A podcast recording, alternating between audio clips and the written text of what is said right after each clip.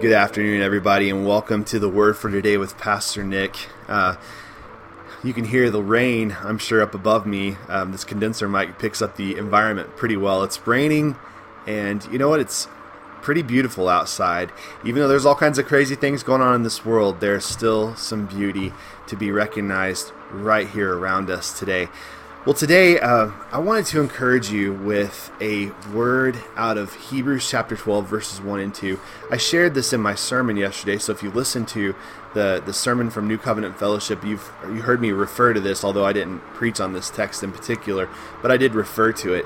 But I think it has something for us today, which is really important. Here's what it says Therefore, since we are surrounded by so great a cloud of witnesses, let us also lay aside every weight and sin which clings so closely, and let us run with endurance the race that is set before us, looking to Jesus, the founder and perfecter of our faith, who for the joy that was set before him endured the cross, despising the shame, and is seated at the right hand of the throne of God.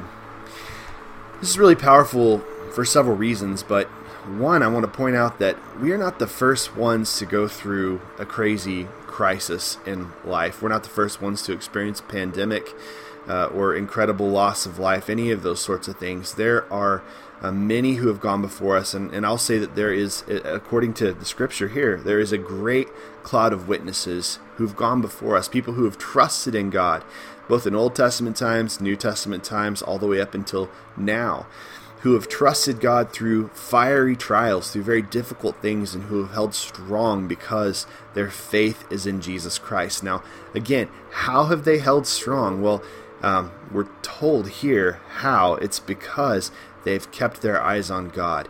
And Jesus Christ gives us the example we need of a human who is able to perfectly endure because we have to remember Christ was both fully God and fully human at the same time. He was God, absolutely, but he took on human form. And it tells us that he even endured his own fiery trial when he took the cross in our place. And he remained steadfast, he remained firm through that whole thing.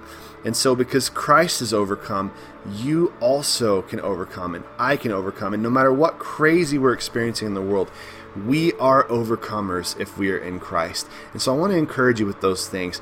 You can overcome because Christ has overcome. So, the question is are you in Christ? And if you are in Christ, it's time to believe and to think like an overcomer. That's the word for today. God bless you guys.